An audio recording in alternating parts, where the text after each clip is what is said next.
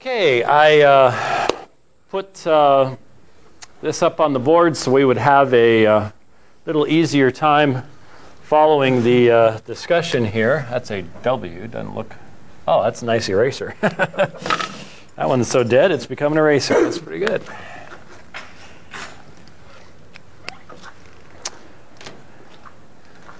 So I took the time to uh, put a little chart up here. We are discussing the Council of Nicaea. We've given the uh, background up to this point. Um, we have, by tradition, uh, 318 bishops who have been gathered in the summer of 325 uh, to the city of Nicaea at the uh, invitation of the Roman Emperor Constantine. And we talked a little bit last time about, uh, you know, was Constantine a true Christian? What were his motivations? Well, we don't know. Um, we emphasized the fact that the terminology that the council will eventually adopt, which we'll look at today, uh, does not come from Constantine himself, uh, though there are people online uh, who will make claims like that. Uh, unfortunately, there, the, the amount of falsehood uh, that you can uh, dig up on the Council of Nicaea online, especially on YouTube, is uh, pretty, pretty astounding. Um, it's blamed for everything uh, under the sun. It all, it all happened at the Council of Nicaea. Uh, it's very easy to, to get away with that kind of accusation. But we need to know a little something about the views and the party parties and leaders of uh, the three different perspectives. Uh, Arius was in attendance at the invitation, sort of the insistence of uh, Constantine, and he had uh, two uh, Egyptian bishops, uh, Theonas and Secundus, in support of him, but they were clearly, from the beginning, a, a minority group at the Council of Nicaea. And as we've already explained, their view is that Christ is of a different substance than the Father. So he is hetero, hetero, another. Ousios means substance, um, uh, kind, uh, substance and kind. That's the problem, is that words are difficult to uh, use of uh, these, these things. But hetero heterousios, of a different substance. So uh, the Son is not, the Son may be called a God can be seen as a God in a secondary sense. Uh, but remember the phraseology there was a time when the Son was not, uh, which means the Son, when you have that, that chasm between the created and the uncreated, the Son is on the created side uh, of that chasm. Uh, no matter how exalted he is, his substance is different than that uh, of the Father. He is a creation, and so this is the Arian position. And of course, uh, one of the uh, elements of, of human existence, I think, is the fact that when you get two sides together that are in disagreement, there are always going to be people who want to be in the middle and say, can't we all just get along? And uh, so there was a, a middle group, and they, they sort of formed at the council because the top and the bottom are, are the two opposite sides.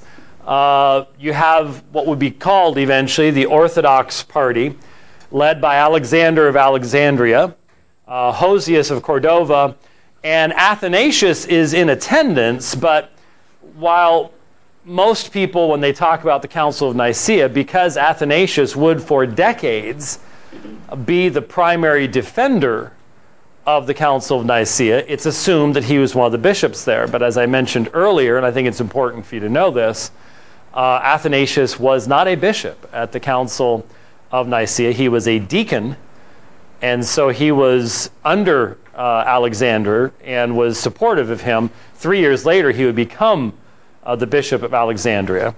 Uh, but at that, so he obviously had a, a part in in the council um, and was recognized for his brilliance and things like that. But he was not one of the bishops at, at that time. Uh, but he is there. And of course, uh, their position is that the Son is of the same substance as the Father. Now, at the council, uh, this group attempted to utilize strictly scriptural language to exclude all possible Arian interpretations. But they couldn't do it. The Arians had already developed ways of reading any biblical text in such a way as to redefine the idea of the relationship of the Father and the Son so that the Son remains a creature. I'm sort of facing a similar situation in a modern context. Um, I mentioned last week, I hate, to, I hate to mention these things in the church history thing because that dates them. And so 10 years from now, someone's going to be listening to this, and now this debate will be 10 years old, but there's not much I can do about it. Um, in just a couple weeks, I'll be debating uh, the lead representative of Iglesia Ni Cristo, which is a very large cult in the Philippines, up in Rapid City, South Dakota. And uh, they're trying, they bought a town up there and they're expanding this direction. And um, it is sad to be watching the cultic mentality of the people. Uh, there have already been people who writing to me, we've already won. We've already won. it's, it's, like, I love the open mind there. Um, but because uh, we've already won, because we know there's only one true God. yeah, I believe that too. But anyway, uh, it's, uh, but uh, they actually, for example, uh, though they say Jesus was merely a man, will worship him. And don't see a contradiction between the worship of Jesus and the idea there's only one true God. It's, it's inconsistent, but they, they, they find a way around anything. It's, it's not a consistent way, but they, they find a way around anything. So this is sort of, it happened uh, almost 1700 years ago. Uh, it, it, it, continues to happen today. Uh, there's a new group. I, when I was uh, down in, in Room uh, a few weeks ago, I, I, met with a guy who's studying a brand new group, that brand new cult group that's developing down there.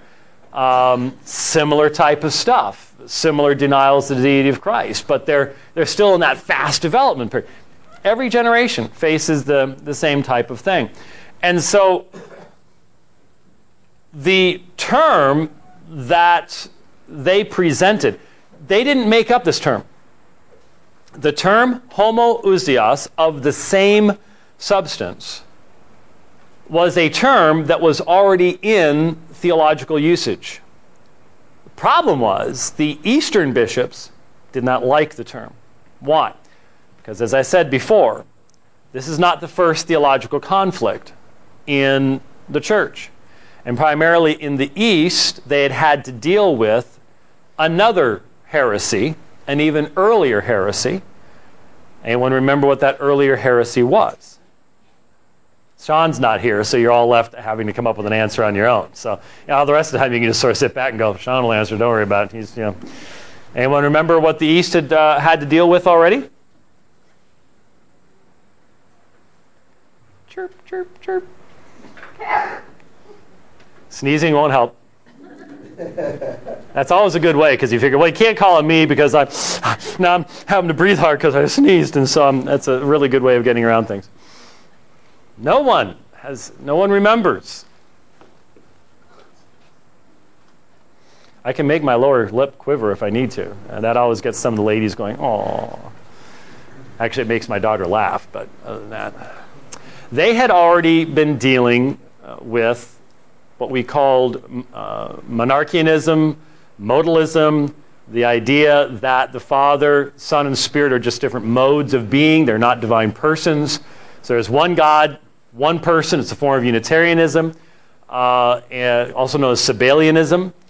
And uh, they were very uncomfortable with the term homoousios because it sounded like what the modalists would say uh, that there is only one substance and one person.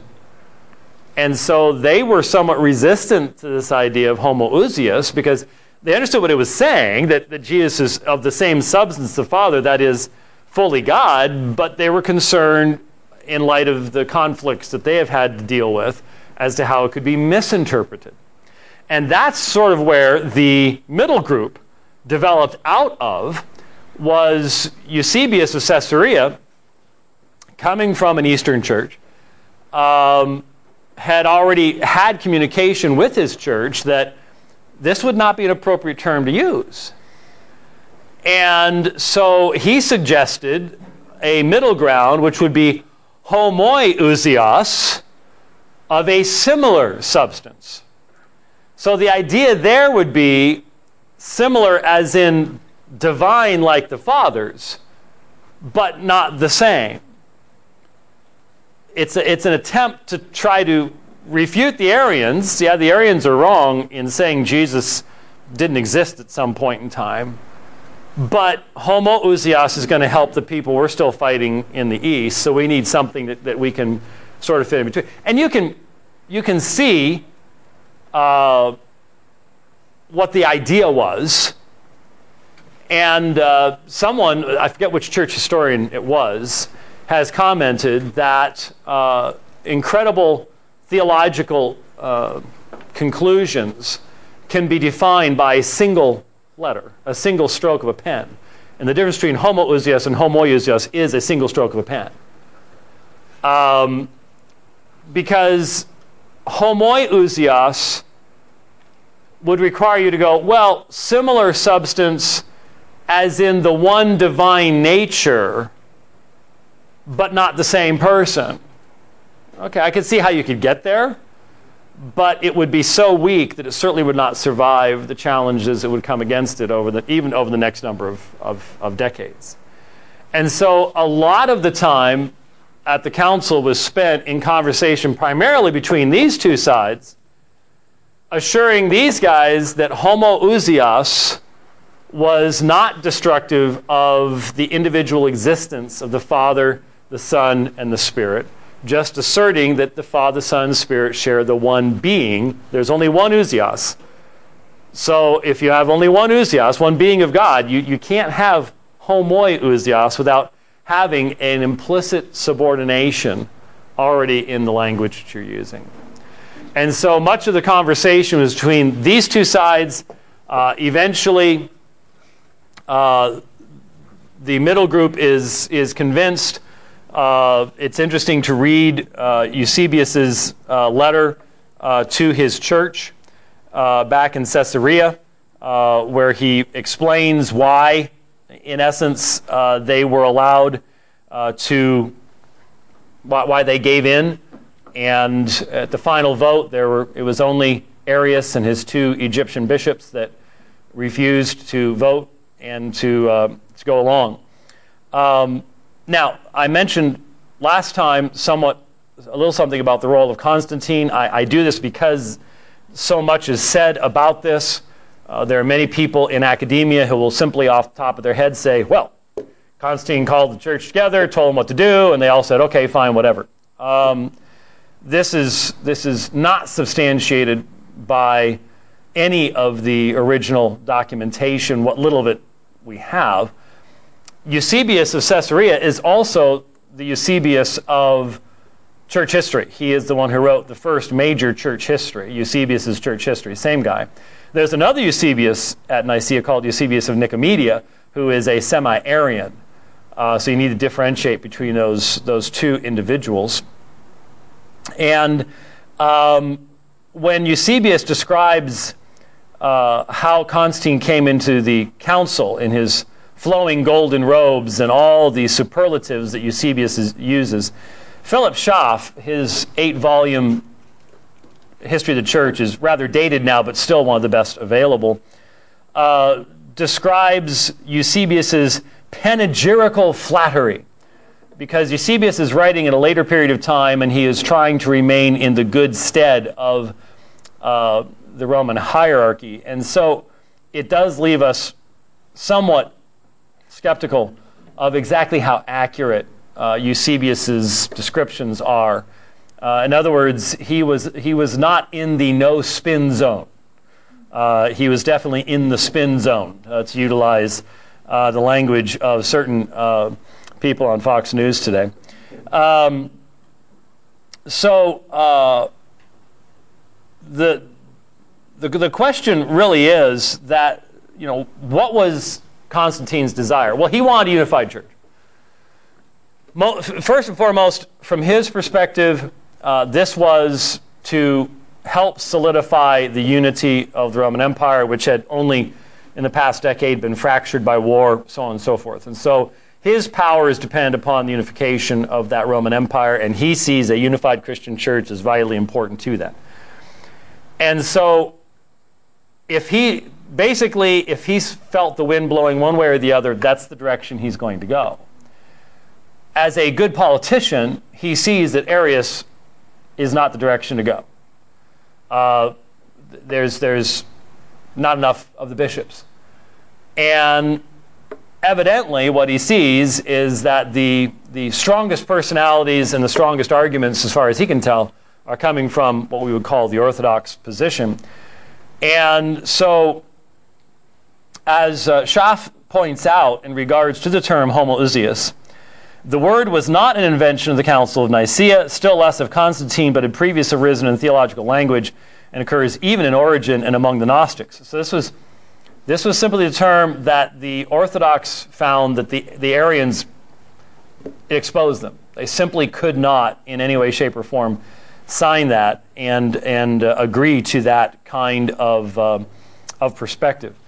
So, uh, once the Orthodox party convinced the middle group that homoousios was not in any way attempting to give aid and comfort to the modalists and Sabellians, uh, then they came together and the resulting creed, signed by all but Arius and those two bishops, was quite clear in its position. You've heard it, you have it uh, in, your, uh, in your hymnals.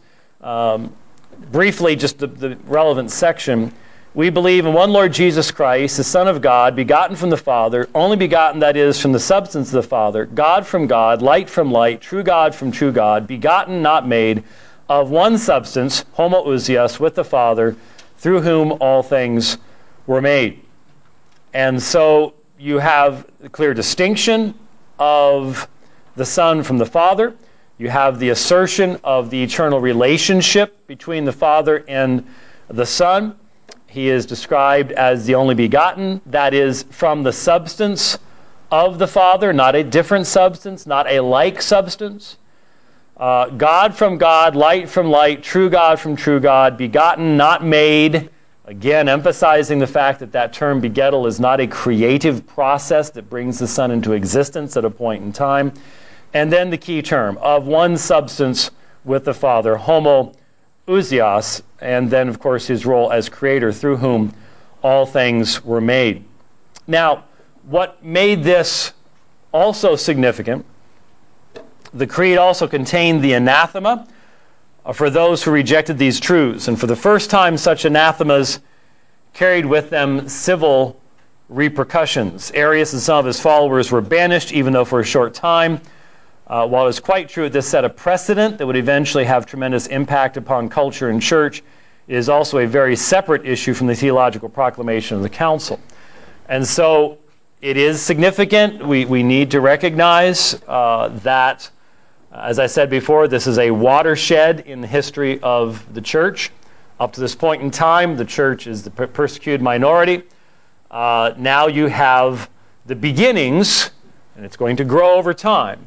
No one at this time could have foreseen what the eventuality was going to be. Constantine did not say the Roman Empire was a Christian empire. That was Theodosius about uh, 55 years later.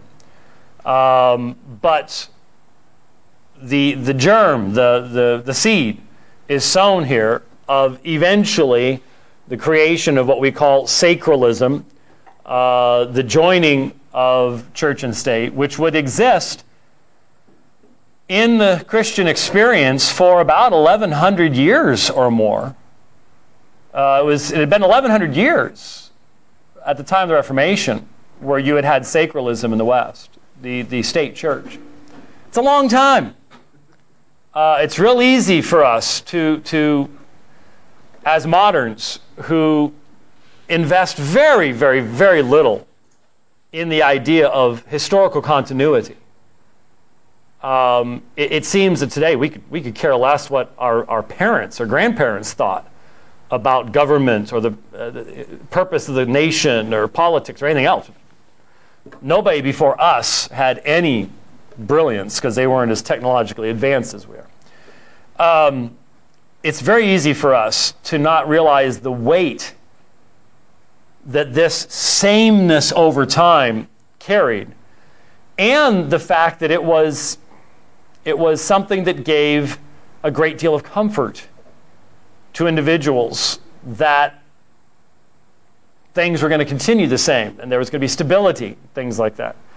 Uh, our, our, we don't know anything about stability any longer. Uh, instability is the new stability in our day. Yes, sir. Um, if you're going to address this topic later, save your answer. But um, is the development of sacralism related to uh, infant baptism as well? There's a book we've discussed before, actually. Mr. Ricketts lent it to me called right. The Reformers, and Their Stepchildren. And he argues that sacralism, or what he calls Constantinianism, mm-hmm. created the grounds in which the state wanted every single subject to be in the church, and that infant baptism was a way to do that, whereas adult baptism was very uncomfortable for them because that meant you had a church that was separate from the state. Right. Yeah, there's a direct connection. And um, the, the, the, timing, infant baptism has already developed, but is, in, it, but is not yet universal uh, at this period of time. Uh, it's right at the same time period that it is, uh, for example, Constantine holds off his baptism until his deathbed uh, because there were people who had the idea. And we're going to do a section on baptism eventually, sort of get a little bit past this, and then we'll stop and need to do a section on, uh, on the supper and baptism, just on theological topics, just to make sure we're covering most of the ground, anyways. Uh, the problem is that uh, there are almost no subjects in church history that I have uh, found that the books on those subjects are more biased than on the subject of baptism. If you're a Paedo Baptist, then you read history as a Paedo Baptist. If you're not, you read it in a different way, and it's just amazing uh, how biased the work really is on that subject. And so it's, it's, a, it's one of the toughest areas to deal with in any fair way in regards to church history. But uh, there's no question that there is, at this time period, the growth and popularity of infant baptism, and I, I think that that is given a huge uh, explosion of impetus uh, as the church moves toward the sacred position. So, yeah, I'd say the fourth century is the biggest period of development at that time because you still have, uh, you still have adult baptism being held off uh, as the best way of the cleansing of sins, which already means that there is a degradation of the understanding of the gospel and, and baptism and things like that already. Um, but yeah, it does become the token of citizenship, which is why by the time we get to the Reformation, the greatest uh, resistance to the establishment of, of a free church uh, is the fact that if you don't baptize your kids, that's the, the, the baptismal rolls of the church are the tax rolls of the state. They're one and the same. So it's considered to be rebellion against the state to uh, even uh, think of such things. Uh, that's a long ways from here. It's a long ways from Nicaea, but yeah, it's part of the it's part of the development. There's no no two ways about it. And yes, many people do call it Constantinianism because of that. Now, Constantine didn't dream of anything like that, so it's not sure it's a fair term, but uh, yeah, that's where that's where it definitely comes from. So um, these anathemas again wasn't the intention, uh, but uh, it, it, does become the uh, the result. Now, um, it, it, I should mention, I, I need to mention, in the time, obviously, as I've already mentioned to you, no one at the time identified Nicaea as an ecumenical council. The term ecumenical council is a later innovation, has a specific meaning, worldwide council, binding on all Christians, etc., etc. Um, it's anachronistic to view it that way. Nobody at that time viewed it uh, didn't have, have categories for understanding it. So, over the next number of decades, as Arianism through politics became ascendant, and uh, Nicaea was overthrown by numerous councils. No one was sitting around going, "Oh, we don't know what to believe because we don't have ecumenical councils." That, that this was not this was not something that everybody was was thinking. And it's interesting that when Athanasius wrote, as he wrote voluminously, in defense of the Council of Nicaea. Listen, listen to these words from a number of decades later. Vainly, then, do they run about with the pretext that they have demanded councils for the faith's sake. For divine scripture is sufficient above all things. But if a council be needed on the point, there are the proceedings of the fathers, for the Nicene bishops did not neglect this matter, but stated the doctrines so exactly that persons reading their words honestly cannot but be reminded by them of the religion towards Christ announced in divine scripture. So, how does Athanasius understand this? Athanasius does not see the proceedings of the council as an addition to Scripture. He does not see Scripture as insufficient to establish the truth of who Christ is. He says it is sufficient above all things. But what he sees is the Council of Nicaea as a fully sufficient explanation of what is found in Scripture itself. And hence, the continuous call on the part of the Arians for more and more councils, uh, he finds uh, to be disingenuous because it's not going to accomplish anything. The scriptures have already spoken, the Council of Nicaea has already spoken. Uh, they're going back over old ground. Uh, but the point is that what's found in Nicaea is reminded by them of the religion towards Christ announced in divine scripture. So, what's the foundation? What's the, what's the sufficient source for Athanasius? Is scripture itself. And that's the major difference between how the Arians argued over the next number of decades and how Athanasius did. Athanasius stood on Scripture. Athanasius won, they lost. Um, and uh, that's an important thing to, uh, to recognize. Now, I do want to mention something else that is almost never mentioned. I, I, I briefly mentioned to you last time that you'll have a lot of people today will say, well, I hold the seven ecumenical councils, and I'm, you know, so I'm a Catholic Christian in the sense that I hold the, all the early church and all the rest of this stuff. And I always start chuckle when people say that. Because there are people who do, but um, very, very few who say that, especially who are not either Eastern Orthodox or Roman Catholic. Recognize that uh, the creed was not the only thing that came out of Nicaea. Uh, what you have in your hymnal there is just, actually, what you have in the hymnal is actually from 381. Uh, it's the Nicene Constantinopolitan version, so it's a little bit longer than what Nicaea actually produced, but um, pretty much the same thing. Uh, that's not the only thing that came out of the council. Now, you already know, I think I've emphasized to you about 20 times now, they didn't say anything about the canon of Scripture. um, they didn't argue about it. Um, it's interesting that they could argue deep things of, of Scripture like this without having to produce a specific canon list. And it's also interesting that no one ever argues for or against this from non canonical sources. So it's, the canon's already functioning even without having to list it out. But they also promulgated what are called canons. So, for example, the Council of Trent, 1546 to whenever it finished, 1564, I think. Um, the Council of Trent produced canons and decrees. There's an entire book, Canons and Decrees, the Council of Trent. And uh, these canons become the, the, the basis of ecclesiastical law. And Nicaea had canons as well. And the vast majority of, of people that, that talk about being, I hold all these, they've never read them. And they don't hold to them, anyways, even if they did read them. So, one of the most important ones is Canon 6 from Nicaea. And this is what it says Let the ancient customs in Egypt, Libya, and Pentapolis prevail that the bishop of Alexandria have jurisdiction in all these, since the like is customary for the bishop of Rome also. Likewise, in Antioch and the other provinces, let the churches retain their privileges. Now, why would that be at all relevant to us today? Well, it's relevant because what you don't have at the Council of Nicaea are Roman Catholics. now, what do I mean by that? Well, obviously, every Roman Catholic thinks everybody at the Council of Nicaea was a Roman Catholic. When you're talking to Roman Catholic, just this week, set up a debate. This next trip I'm going on, I couldn't pass this up. Um, I'm going to fly into London first. We're going to have a debate uh, at the Brompton Oratory. Look it up on Google. Gorgeous building. Beautiful building. It's this incredible spot, Roman Catholic spot, known for its uh, uh, choirs, you know, the Gregorian chants and stuff like that. We're going to have a debate there on the Marian dogmas against one of the, really one of the nicest, smartest um, best spoken Roman Catholic apologist I know in the world today, Peter D. Williams.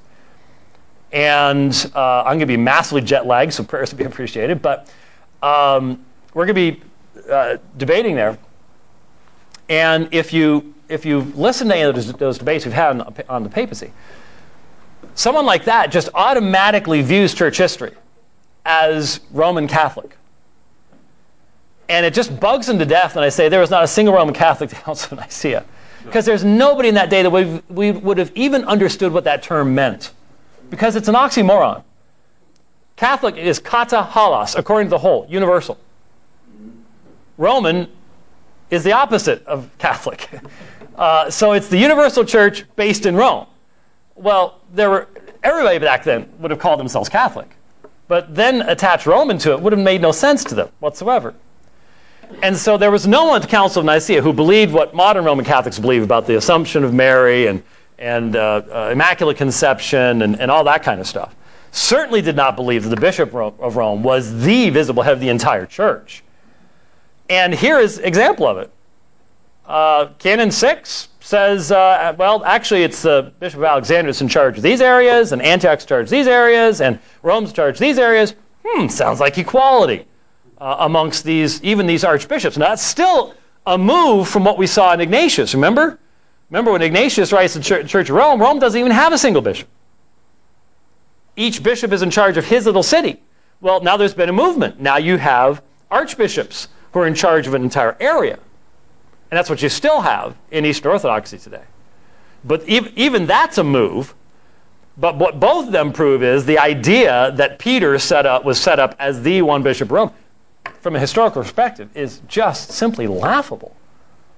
Uh, it, it's just it's just ridiculous. But go tell Francis that. Um, actually, he probably actually believes that. Uh, he's he's he's an odd one. But uh, there's Canon 6 uh, and what it, uh, what it has to say. Um, now, after uh, the Council of Nicaea, things aren't settled. It didn't accomplish what, it, what wanted to be accomplished.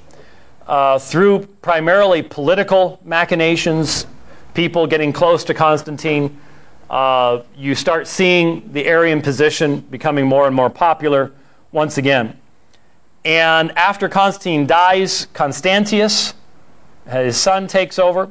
Council after council met in this location or that. So drastic was the activity that one commentator wrote of that time that, quote, the highways were covered with galloping bishops, end quote. Most importantly, councils met at uh, Ariminum, Seleucia, Sirmium, and all of them presented Arian and semi Arian creeds. Uh, and very few are the names that can be listed of those who were not coerced to subscribe to them. Even Liberius, the bishop of Rome, having been banished from his place and longing to return, was persuaded to give in and compromise on the matter. And that's how Rome defends his compromise, by the way, is that, well, you can't be held accountable for compromising if you're under coercion. So since he'd been banished and he wanted to go back and he signed it, then that's not a free signing. Well, okay, you can say that. Uh, but during this time, Athanasius is kicked out of his church five times, and he doesn't give in um, to the pressure that is, that is placed against him. And so it's during this time uh, that the phrase Athanasius contra mundum is developed Athanasius against the world. And I think it's important that we look back today and we go, ah, the great Athanasius, he stands for orthodoxy. But based on the modern Roman Catholic theory of authority and church councils, Athanasius was a Protestant. I mean, at a point in time, there were, you could easily say, look, Athanasius, you're, you're the only one. Council after council after council has met and condemned you and condemned your position. And yet you're still hiding out in the desert claiming to be the Archbishop of Alexandria. Who do you think you are? The church has spoken. You're in the vast minority. You're it. It's done. And what was his answer? Yeah, but Scripture says. Which sounds a whole lot like some guy named Luther 1,200 years later. Almost exactly 1,200 years later. Um, so it's, it's striking to me when people talk about, oh, no, no one ever thought of sola scriptura until, until Luther. Baloney. You, you, haven't been doing enough reading in the early church to know the, uh, the difference. And it's interesting, a century after Nicaea, we find a fellow that we haven't gotten to yet, but we're getting close, by the name of Augustine. The bishop of Hippo, writing to Maximin, who is an Arian, and saying the following words quote, I must not press the authority of Nicaea against you, nor you that of Ariminum against me. I do not acknowledge the one, as you do not the other, but let us come to ground that is common to both. Guess what? The testimony of the Holy Scriptures. So here's Augustine. He's arguing with an Arian. And is his argument, listen to the Bishop of Rome. Uh, that wouldn't have worked because Liberius, man, oh well. Uh, listen to the councils. Uh, no, they've contradicted each other. What does he say? We have to go to Scripture. We have to go to ground that is common to both the testimony of the Holy Scriptures. That's Augustine, a century later. Uh, I think that's very, very important to note, very, very important to, uh, uh, to recognize. Okay? So, no canons on, uh, on the canon of Scripture. Um, there are later centuries, interestingly enough, uh, would fabricate canons to the Council of Nicaea. Uh, just as a famous document was fabricated, was forged, called the Donation of Constantine, where allegedly Constantine gave the papal lands to the Bishop of Rome, accepted as absolute historical fact for centuries, and upon which many of the papal claims were based, purely fraudulent. And in the centuries thereafter, I did a debate back in 1994, I think, or 95, one to two, uh, at Boston College. Uh, a two on two debate with Robert Sungenis and uh, Scott Butler on the papacy at Boston College. And Scott Butler uh, quoted from the Arabic canons of the Council of Nicaea uh, to help substantiate the papacy. And of course, the Arabic canons are forgeries. Uh, but in the, at the end of the 20th century, you still have Roman Catholic apologists uh, quoting forged canons uh, attributed to the Council of Nicaea uh, in support of the supremacy of uh, the Bishop of Rome. And I think it was only back in like 2010 or something like that, did a debate on the Marian dogmas, on the Immaculate Conception. And a Roman Catholic attorney quoted Augustine and I had never heard this quotation before, and I even raised the possibility during the debate. I think I said, I have a feeling it's forgery, but when you're in the middle of the debate, it's hard to be looking things like that up when you have you know, 10 seconds between uh, times of speaking. Uh, but afterwards, looked it up, yep, acknowledged even by all Roman Catholic scholarship as a, as a forgery. And so, uh, over the next number of decades, uh, next number of centuries, I'm sorry, many things will be attributed back to it and its standing and stature will grow as a result. Um, then we discover how much that stuff wasn't true, cut it all back to what Nicaea actually did say, and then the internet comes along. And you have the Zeitgeist movie and everything else, where once again, let's throw a bunch of garbage out there and uh, see what sticks. And in the internet age, pretty much everything does. Um, the, the idea of doing serious research and original sources and things like that, uh, not, not common these days. So there's the Council of Nicaea, which met in. 325. Thank you very much. Um, summer of 325, actually. Uh, yes, June, there you go. I just don't even want to think about that because I can't imagine what that'd be like meeting here uh, without air conditioning in June. That would be that would cause everybody to be crazy. So, um, but there's the, the, probably more than you ever wanted to know about the Council of Nicaea, but it is important. And I hope some of you, three, four, five years down the road, maybe you're taking a class or something like that, and all of a sudden you start hearing some silliness pouring forth from somebody, will, will realize, ah, I was warned about this. Okay, that's how we sat through all those classes. All right, well, uh, I'll take the notes, but at least I know what's really going on here. All right? Dan Brown did a lot. Oh, Dan Brown did a lot with that too. Yeah, he made a lot of money uh, over off of lying about the Council of Nicaea. Very much so. Very much so. Millions. Uh, there's there's a lot of money in fake history. There really is. Let's close the word of prayer. Father, we do thank you for this day. We thank you for the opportunity of gathering together and studying these things. We ask that you would help us to remember, help us to make application, have accurate knowledge so that we might be better instruments in your hand to, to present the gospel in our day. We pray in Christ's name. Amen.